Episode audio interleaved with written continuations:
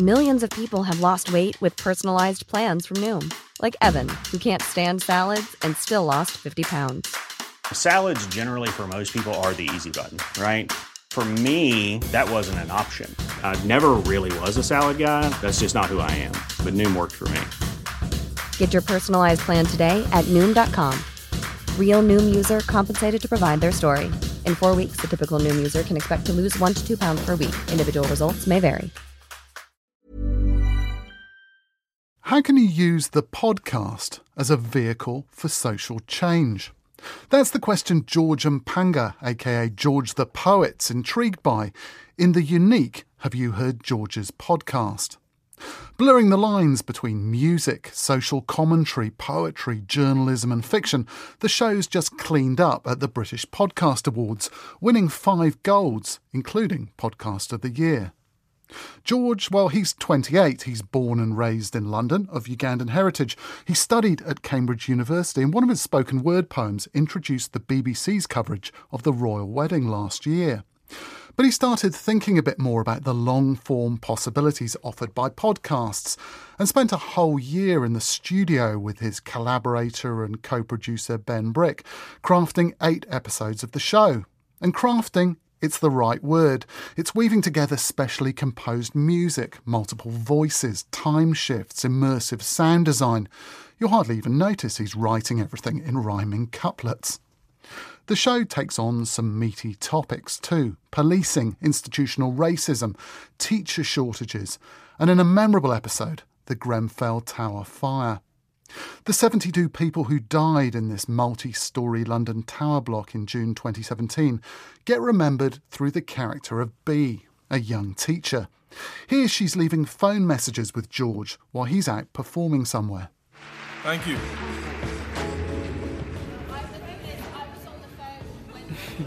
Not gonna lie, I'm a little hater sometimes, but your performance was so entertaining. That poem's amazing.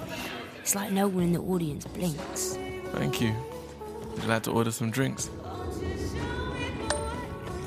By the way, do you actually know what floor I live on? You better do. Because I'm not telling you. anyway, I'm kind of tipsy. Tipsy? okay, yeah, you're taking too long. I've got to tell you what the deputy head said. Imagine, yeah, he basically said I should find work in a. I'm thinking, do you know how lucky you are that I am working with you? He was like, yeah, you might call me anal. And I was like, yeah, because you're an ass.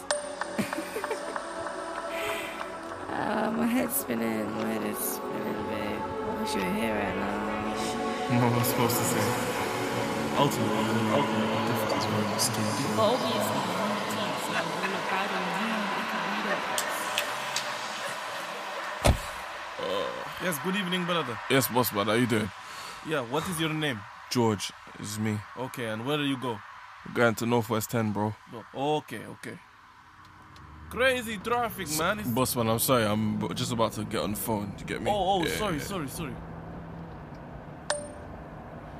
Yo, B, I, I listened to your million voice notes. Yo, I'd love to come through, but I'm waved right now. Tell a lie, I don't know what floor you live on. I don't even know the name of your block. And uh, I see your point, that's saying a lot. I've been thinking about what you said. It's been spinning around in my head. And it's true. I'm a man that only does what he wants to do. And because of that, I'm complacent when it comes to you. Just like your baby father or your kids at school. You give more than you get, and it isn't cool. It must be difficult. In fact, let me give you a call.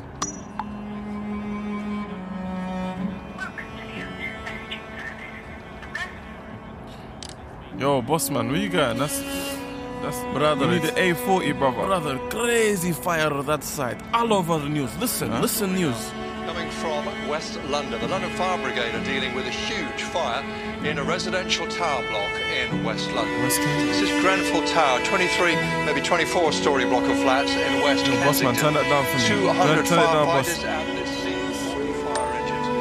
Yo, B, what's your block called again? I'm hearing there's a madness in your ends. I don't know. What's, I, I can't remember what your block's called. Let me know what block it is, please. As soon as you get this, please get back to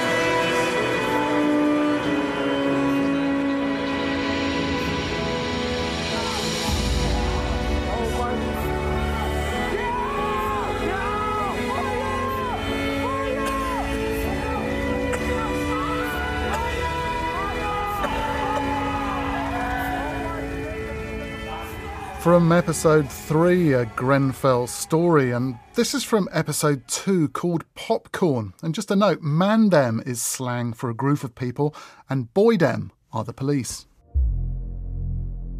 I never realized your dad was beating up your mum. And that's why you used to cry when people said, suck your mum.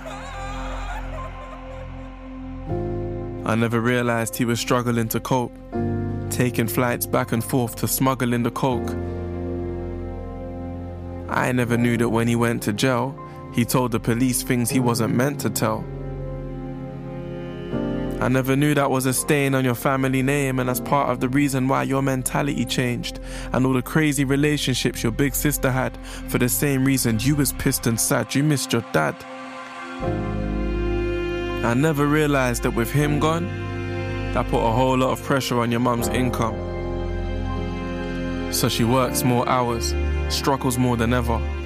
Bare responsibility she juggles all together. Now you're spending more time around your sister's latest boyfriend. He's a big drug dealer and he hates the boydem. Tells you they don't protect communities, they destroy them, and true, they took your dad away, so you see his point there. Now he's bringing his mandem to chill in your mum's house. Always talking money, always bringing his funds out. Your sister's in the living room with her female brethrens, but you stay with a man because you need male presence. Yeah, he's a gangster, but you're impressed because he's cool. And around this time, we're starting secondary school.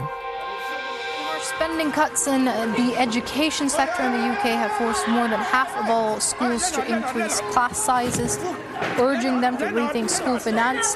Harsh budget cuts have also put students with special educational needs and disabilities at risk of being turned away from local schools. Okay.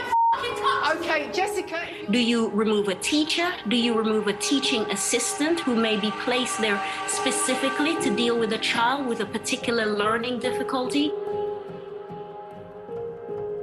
Lily, why did you do that? Because he brought my mum. So where is he going? Don't bring up my mum and expect me to not bring up your dad. So then he wants to try to hit me. They didn't like that that he hit me, did they? No. I should have knocked him out. There are more exciting things for them to do elsewhere. Let's be honest. Uh, some children can find uh, excitement and, and interest on the streets and in other places. So why come to school?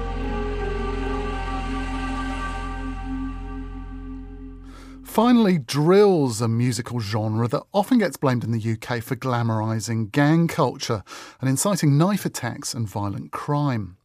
Last year, in what was described as a legally unprecedented move, one London drill group called 1011 got banned from releasing or performing music without police permission. This court order gets George wondering how drill could be used for other purposes. Anyway, the man went jail, their videos were taken down and they got banned from music for three years. Now think about the crime they're accused of. Will silence and then reduce or increase this? Here's my thesis. Changing the use of the music they release is the smoothest way to peace. Think about it. The music creates a space to address the conflict. And after a taste of success, no one wants to be locked in a cell pacing it dressed as a convict. You've you've now got something to lose. Money coming in every month from your views, from your perspective done from your views. People make what, what they see around them. If you see violence and pain and suffering all around you because you live in a deprived neighborhood, you're gonna make music that is intense, violent, and painful. If you've been following this podcast, you'll agree that music has a lot of social value.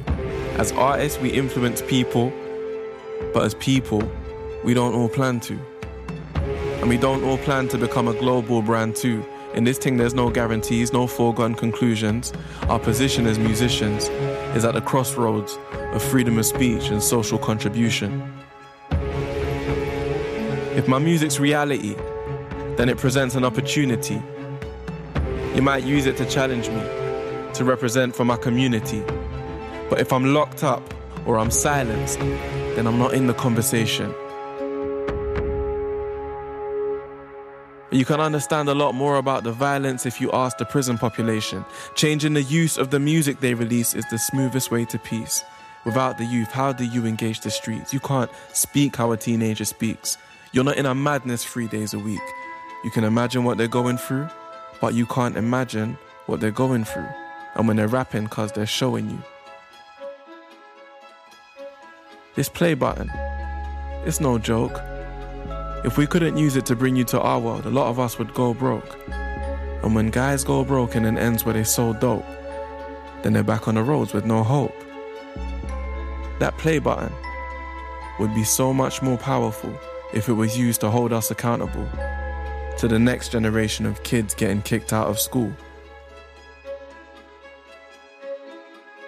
For all of the MPs, judges, and lawyers, all of the articles published in Reuters, efforts of private and public employers, stop and search targets, government pointers. Who sees the value in criminal immigrants rapping with typical ignorance? Who thinks they're more than a public annoyance? Who sees their music as anything other than pointless? Their audience. They love and enjoy it. They're playing their stuff in the toilet. This is young people open to influence. Isn't that the group we're all hoping to influence? None of these rappers want their fans to go to jail, but fam, the roads are hell. No one plans to hold a L. What's a man supposed to tell them when there's gangs involved as well? These stories should be put into education and training. Because pushing for better days is the main thing.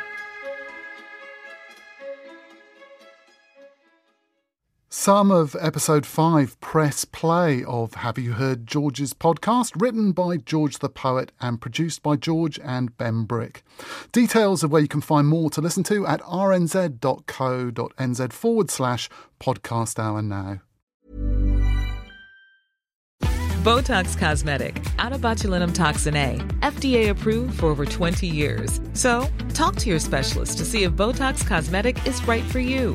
For full prescribing information, including boxed warning, visit BotoxCosmetic.com or call 877-351-0300. Remember to ask for Botox Cosmetic by name.